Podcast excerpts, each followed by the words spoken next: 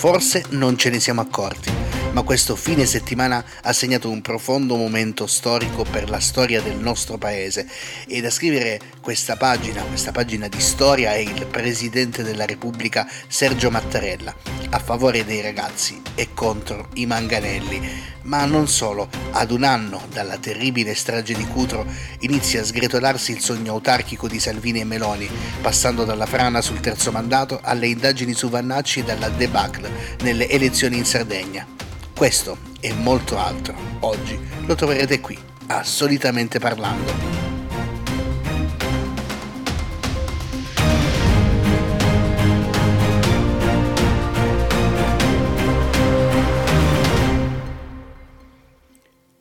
Il Presidente della Repubblica ha fatto presente al Ministro dell'Interno, trovandone condivisione, che l'autorevolezza delle forze dell'ordine non si misura sui manganelli, ma sulla capacità di assicurare sicurezza tutelando al contempo la libertà di manifestare pubblicamente opinioni.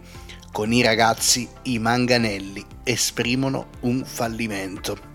E questa frase l'avrei potuta dire io, non ho questa, insomma, questa bravura, ma l'avrebbe potuto dire chiunque. Sarebbe stata probabilmente sarebbe passata come una semplice opinione. La cosa bella è che questa, questa dichiarazione viene proprio dal Presidente della Repubblica, no? E quindi il peso di questa frase è qualcosa di realmente storico. Intanto, beh, ovviamente ben trovate e ben trovati in questa nuova puntata, in questa nuova settimana in compagnia di Solitamente Parlando. Solitamente Parlando nasce come un podcast di approfondimento delle notizie della settimana, ossia noi seguiamo quello che accade giorno dopo giorno e insieme eh, commentiamo i fatti più importanti, quelli che riguardano la nostra vita, la nostra eh, storia, la nostra capacità di essere eh, un, un, popolo che dovrebbe essere unito davanti a tante angherie, davanti a tante difficoltà e che invece trova unione soltanto davanti a momenti di odio, momenti di cattiveria. Nel bene e nel male ovviamente perché quando eh, accade come in questo caso che tante persone come è stato per il caso di Pisa che tante ragazze e tanti ragazzi si siano uniti dopo quello che è accaduto la mattina ossia le cariche della polizia a volto scoperto nei confronti, cioè non a volte scoperto le cariche della polizia, ma le cariche della polizia nei confronti dei ragazzi che a volte scoperto manifestavano, anche minorenni, eh, manifestavano per, eh, la, a favore della Palestina e contro il genocidio che è in atto in questo momento, contro questa guerra fratricida che sta dilaniando il Mediterraneo accade questo che quindi noi eh, eravamo rimasti alla, alla puntata di, di, di, sabato mattina del nostro podcast in cui parlavamo proprio di quello che era accaduto il giorno prima, venerdì. Sabato pomeriggio arriva questo eh, commento del Quirinale, questa importantissima pietra miliare nella storia della Repubblica Italiana, secondo me, perché un Presidente della Repubblica che si sbilancia a dire una cosa del genere eh, fa veramente ben capire che c'è una situazione molto grave e molto difficile all'interno del governo, pur essendo ovviamente una compagine eletta democraticamente perché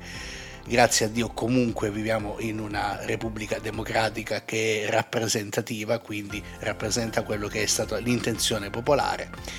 tra virgolette, in base a quella che è la legge elettorale. E, però arrivare a questo punto davvero fa riflettere tantissimo. Richiamo quello che ci eravamo detti nella scorsa puntata, veramente c'è, eh, non c'è molto da stare allegri, con tutto questo ignorbo avevo, avevo diceva eh, quel, quel, quel, pescatore eh, a Leonardo Sciascia. E, e quindi ci troviamo qui a commentare ancora una volta questo, questi manganelli contro i ragazzi, un vero fallimento. La domanda che tutti ci poniamo ancora è perché Giorgia Meloni, il Presidente del Consiglio, non si sia ancora espressa su queste manganellate agli studenti. Eh, la Premier eh, pare abbia condiviso questa linea con uh, il Presidente Mattarella, figurati, se non lo facesse sarebbe scema, ma comunque lo ha fatto, pare. Pare anche che stia aspettando i primi accertamenti sui fatti e l'informativa del ministro dell'interno Piantedosi. che dovrebbe rendere pubblico il colloquio. Insomma, il capo dello Stato ha anche sentito la Premier Meloni che venerdì era in viaggio a Kiev esprimendole la sua preoccupazione per le manganellate della polizia contro i cortei pacifici degli studenti a Firenze e a Pisa e informandola prima di ogni altro tra l'altro della sua iniziativa pubblica nei confronti del ministro Piantedosi quindi comunque la Meloni a quanto si può apprendere anche da racconti di alcuni colleghi giornalisti, di alcuni colleghi quirinalisti, la Meloni ben sapeva che eh, Mattarella sarebbe uscito poi con questa, con questa mh, dichiarazione. E si attende ancora una, una risposta, una, un commento, quantomeno da parte della Meloni, che si sarebbe potuto anche sbilanciare nel dire una mezza parola, ma eh, questa cosa non l'ha, non l'ha fatta. Oddio, non l'ha fatta lei ma l'ha fatta Matteo Salvini. L'ha fatta Matteo Salvini che ne è uscito dicendo sempre dalla parte delle forze dell'ordine contro i, eh, i piantagrane, contro i teppisti, insomma contro chi... Eh, contro, contro, il presidente, si può dire, contro quello che ha detto il presidente della Repubblica, Sergio Mattarella. Insomma, per questo vi parlo di fatto storico, vi parlo di fatto storico non perché ovviamente un politico contesti in maniera velata anche eh, il, quello che è il, il, pensiero del presidente della Repubblica, bensì ovviamente eh, vada realmente contro quello che è una dichiarazione importantissima e di grande peso morale e non solo che viene fatta dal, dal nostro presidente proprio contro queste violenze ingiustificate. Hanno colpito questi cortei pro-Palestina a Pisa e a Firenze andando a ferire anche delle ragazze e dei ragazzi minorenni. Questo non ce lo dobbiamo dimenticare perché questo è stato un qualcosa di, eh, di veramente, veramente vergognoso e quindi manganellare i ragazzi è un fallimento, come ha detto il presidente Mattarella e il ministro Piantedosi continua a dire i nostri poliziotti sono tra i migliori al mondo, eh, anche proprio dal punto di vista della gestione democratica delle manifestazioni di libero dissenso. Eh, ma condivido le parole di Mattarella. No, allora mi verrebbe da dire, questa è un'intervista che ha fatto al Corriere della Sera. E, e dice quando si giunge al contatto fisico con ragazzi minorenni in ogni caso è doveroso svolgere ogni esame obiettivo su come siano andati i fatti ho chiesto di avere una dettagliata relazione. Eh, sì, condividi quello che dice, che dice, Mattarella, però poi mm, noi nei fatti eh, vediamo che da quando sei diventato presi- ministro dell'interno c'è stato un continuo identificare, eh, questo continuo controllare chi sei, cosa fai, dove vai, perché lo fai. Cioè vai a teatro, alla prima della scala ti identificano, devo sapere chi sei, mm, per forza, vai a mettere un fiore... Eh, in un, in un, luogo di memoria, no, mi devi dire chi sei, ti, identificati. Quasi a mettere la paura a dire io intanto mi segno che tu sei stato qui, poi vedremo cosa accadrà anche se non lo sai, anche se non accadrà niente, tu avrai sempre questo dubbio di non essere libero completamente perché vai e ci deve essere sempre qualcuno che dice ok, io tengo conto che tu sei stato qui. Quindi vai a teatro e succede questo, deponi un fiore e succede questo, vai ovviamente a una manifestazione e succede questo, mm, ma esprimi un'opinione e succede questo. E allora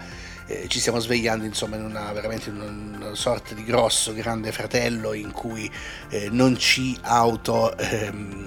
riprendiamo bensì c'è qualcuno che realmente ci controlla eh, in tutto e per tutto quello che facciamo e che vorrebbe magari averci come degli automi o come un qualcosa di più controllabile rispetto a quello che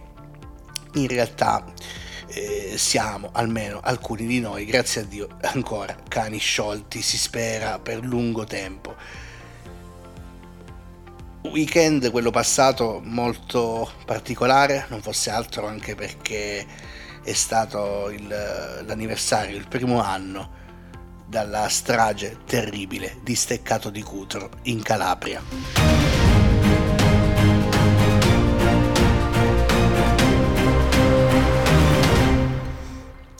Ed è passato un anno ormai, è passato un anno dal naufragio di Steccato di Cutro,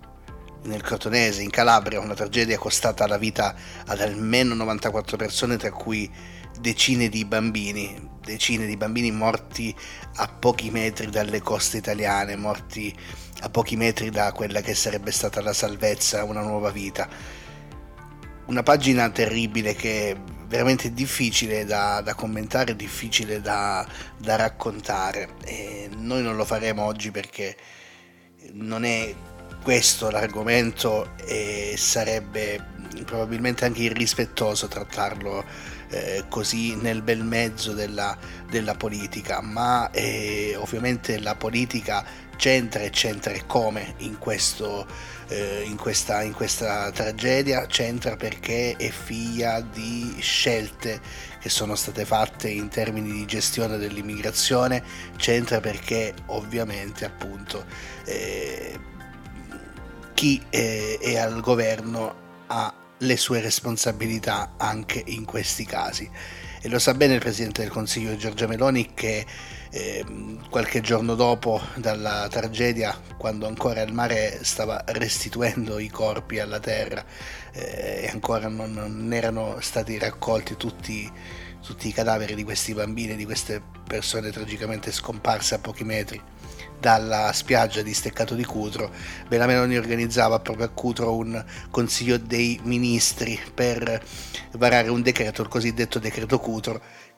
decreto che ci dimostra a distanza di un anno come quelle che siano contenute eh, non solo all'interno del decreto, meglio non all'interno del del decreto, bensì nelle varie dichiarazioni, siano appunto soltanto parole e che quindi la politica relativa all'immigrazione nel nostro paese si limiti soltanto praticamente a delle chiacchiere e non molto di più. Il decreto Cutro doveva servire, tra le altre cose, ad esempio, a potenziare la rete dei centri di permanenza per i rimpatri, eh,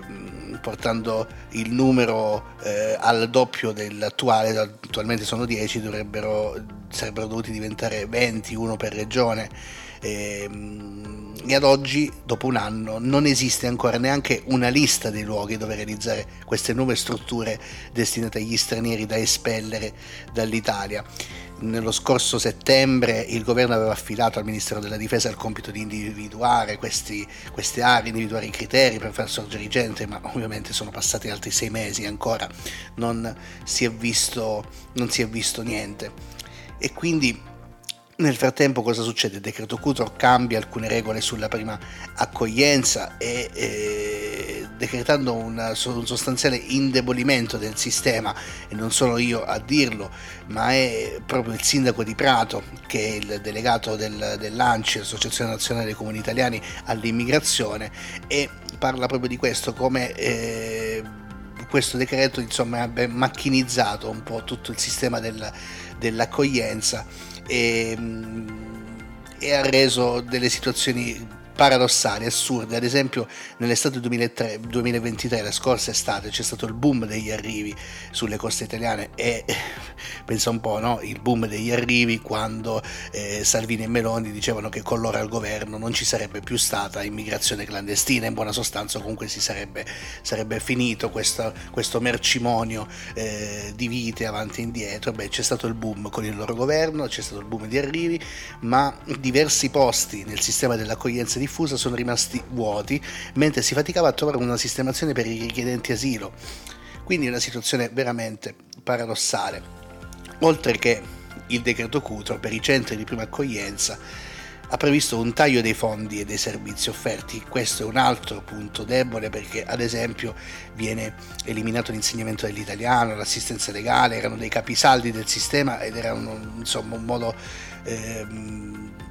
di approccio realmente più ehm, vita verso vita e non eh, stato verso numero, semplicemente numero. E, e, poi tra le tante, ad esempio, la, tra le tante cose contenute, tra le tante norme contenute nel decreto Cutro, c'è questa ehm, procedura di frontiera che eh, praticamente eh, si applica ai richiedenti asilo provenienti dai paesi inseriti nella lista di origine sicura e mh, praticamente Piantedosi l'ha legata col decreto Cutro eh, a questa norma era già esistente al trattenimento di chi fa la domanda e quindi l'unico modo per, avere, eh, per evitare questo, questo, questo trattenimento che ora andiamo nel dettaglio e che cerchiamo di capire di cosa stiamo parlando. Fatto sta che l'unico modo per essere liberi e quindi avere eh, subito una mh, procedura accelerata di mh, ingresso e avere 5.000 euro di dotazione finanziaria da sganciare immediatamente, da depositare a garanzia ed avere un passaporto. Quindi praticamente stai facendo una vacanza, non stai scappando da una guerra o da un paese povero. Quindi per un richiedente asilo proveniente da un paese considerato sicuro è possibile esaminare in forma accelerata la sua domanda di protezione internazionale prevedendo che nel frattempo questa persona venga trattenuta, quindi privata della sua libertà personale. Questo trattenimento altro non è che una sorta di carcerazione, una cosa che è veramente assurda. C'è stato il Tribunale di Catania che non ha applicato questo, ehm, questa norma prevista dal decreto Cutro e allora eh, il, non, il, l'Avvocatura dello Stato a sua volta poi ha impugnato questi provvedimenti, ha rimesso la questione alla, alla eh, Cassazione, la Cassazione un mese fa, lo scorso gennaio, eh, in udienza ha rimesso l'intera questione alla Corte di Giustizia dell'Unione Europea, quindi ancora insomma l'impianto per di trattenimento per le procedure accelerate nei confronti confronti dei richiedenti asilo che provengono da paesi sicuri è sospeso. Ce ne sono altre, tante altre situazioni che ha creato, tanti altri paradossi che ha creato questo, ehm, questo sistema eh, di questo decreto Cutro eh, legato anche al fatto al concetto di paese sicuro quindi ehm, magari poi ce, ci torneremo nel, più nel dettaglio perché merita eh, veramente un approfondimento più importante. Ecco, magari eh, se volete segnalarci tramite i nostri sondaggi che trovate, sul, in, trovate proprio qua sotto, guardando il podcast sia su Spotify che sulle altre piattaforme, mh, mm, rispondete, lasciateci un vostro commento, insomma diteci come volete che approfondiamo questa notizia. Fatto sta che comunque quello che c'è da dire è questo, l'abbiamo legato, abbiamo parlato di questo... Ehm, di, questo, di, di, questa tragedia di Cutro ad un anno di, dalla, dal, dal, suo, eh, dal, suo, avvenimento, legandolo alla, a tutte le questioni dei, dei, dei manganelli, del, del, della, della, politica, del Ministero dell'Interno, perché è tutto ruota attorno alle scelte che ehm, nel corso di questa legislatura ha fatto questo governo e che sono molto discutibili e iniziano ad evidenziarsi come molto discutibili su tanti aspetti. Si inizia a sgretolare un po' come dicevamo nell'introduzione, un po' tutto il sistema eh, di questa eh, politica eh, del governo Meloni e si iniziano a vedere le prime crepe come abbiamo potuto eh, notare anche dalla, dal risultato delle elezioni in Sardegna che sicuramente non sorridono al centrodestra di governo, come abbiamo potuto vedere con la presa di posizione del presidente Mattarella che cozza in maniera impressionante con quella che è l'effettiva posizione del governo, non dichiarata ma ovviamente sostenuta dai fatti, anche se c'è poi Matteo Salvini che effettivamente ha voluto far capire, e si è capito molto bene che eh, dissentiva rispetto alle parole del Presidente della Repubblica, un castello di sabbia che crolla nelle politiche dell'immigrazione dopo un anno appunto dalla strage di Cutro, ancora siamo peggio di prima, anzi diciamo così, eh, un castello di sabbia che crolla anche attorno ad una figura che è stata corteggiata dal eh, centro-destra per parecchio tempo ed è quella del generale Vannacci che viene indagato per istigazione all'odio. Ma cosa rischia adesso il generale Vannacci?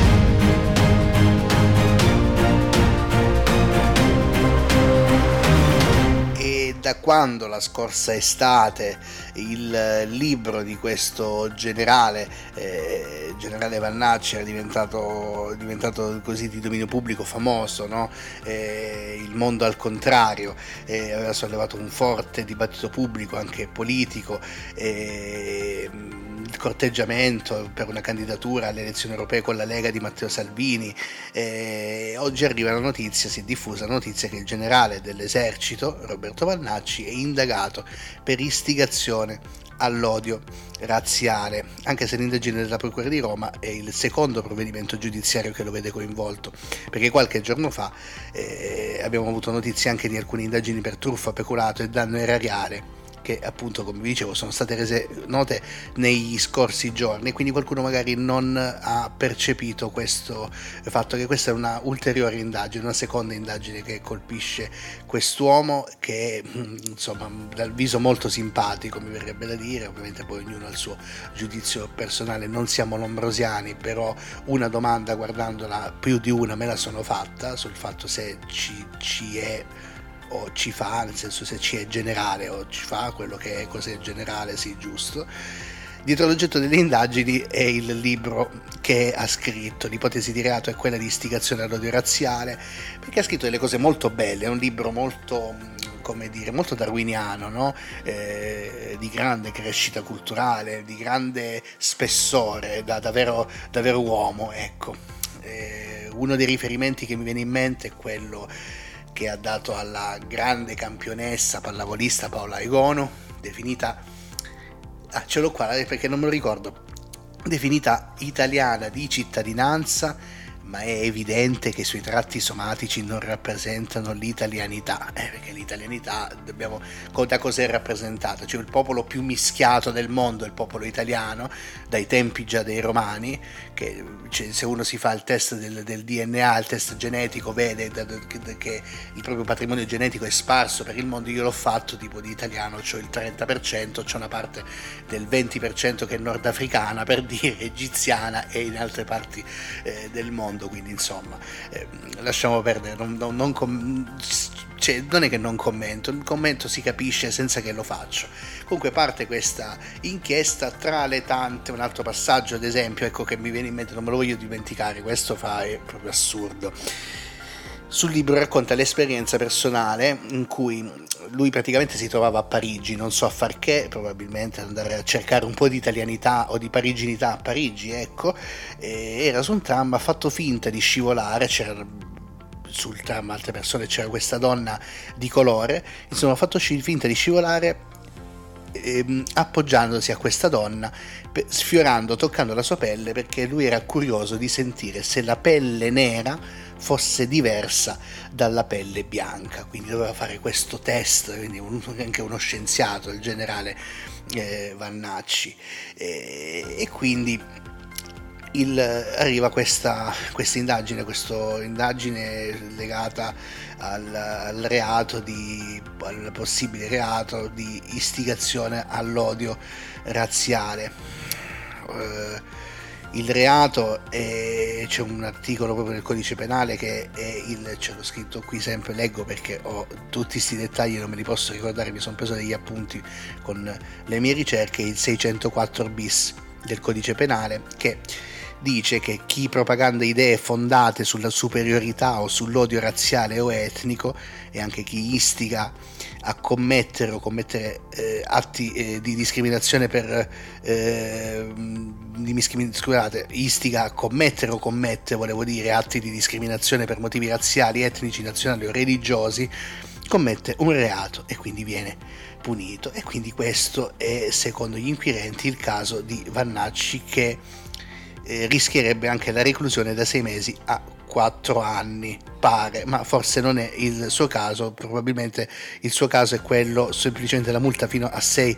ehm, a 6.000 euro. E, sì, perché l'istigazione a commettere violenza o atti di provocazione alla violenza, quella poi è punita ovviamente con la reclusione, in questo caso riceverebbe una multa fino a 6.000 euro che insomma corrisponderebbe forse a metà stipendio di quello che prende, anche perché dobbiamo ricordarci che non è una persona qualunque, ma il generale eh, Roberto Vannacci è un generale dell'esercito, è pagato con i nostri soldi, quindi quando vi indignate a, a parlare di Fabio Fazio che era pagato dalla pubblicità che portava con la sua bravura in Rai e che adesso la porta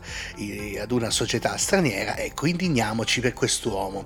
questo Roberto Vannacci, che pensa bene da generale dell'esercito di dire la sua su quello che è il, il, il mondo, al contrario appunto, perché solo lui lo vede, al contrario lo vede probabilmente come si vede l'immagine riflessa in uno specchio.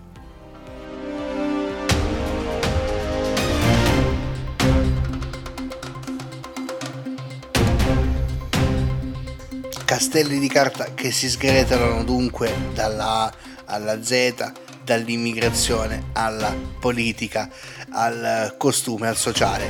E sarà una primavera molto molto particolare secondo me, non sarà una primavera stabile, ma noi saremo qui per commentare fatti e misfatti ovviamente che eh, accadranno giorno dopo giorno, solitamente parlando, una voce, mille opinioni, fatti eh, e misfatti direi a questo punto, mi piace questa parola della settimana. Ci vediamo e ci sentiamo al prossimo episodio con il nostro podcast.